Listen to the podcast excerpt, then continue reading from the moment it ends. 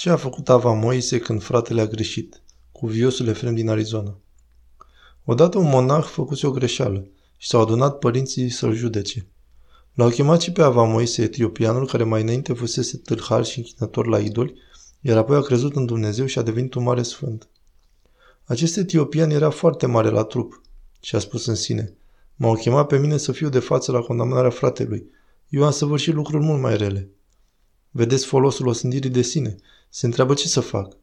Și ia un sac și îl împarte în două. În partea cea mai mare a sacului a pus mult nisip. În partea cealaltă a pus puțin.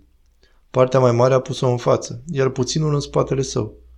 Căra sacul în spate și așa s-a înfățișat în adunarea fraților, acolo unde bătrânii ar fi judecat pe monahul cel căzut. Și când a intrat așa înăuntru, părinții l-au întrebat, Ava Moise, ce e în spate? De ce ai venit astfel? Sfinți părinți, am venit aici să-l condamnăm pe frate. Însă păcatele mele? Păcatele mele. A, iertați, nisipul mult l-a spus în spate, iar cel mai puțin în față. Păcatele mele care sunt multe le-am pus în spate să nu le văd, iar ele fratelui sunt cele puține din față. Și am venit eu să-l judec. Iar cele multe le-am lăsat în spate și fac pe prostul că nu le-aș avea. Și acum hai să-l judecăm. Ava, s-a terminat povestea, nu mai condamnăm. Prin toate acestea ni se dă învățătura și îndemnul că noi trebuie să ne judecăm pe noi înșine și faptele noastre. Și atunci când vedem păcatele noastre, nu le vom mai vedea pe ale fratelui. Faptul că vedem cele străine arată că nu le vedem pe cele multe ale noastre.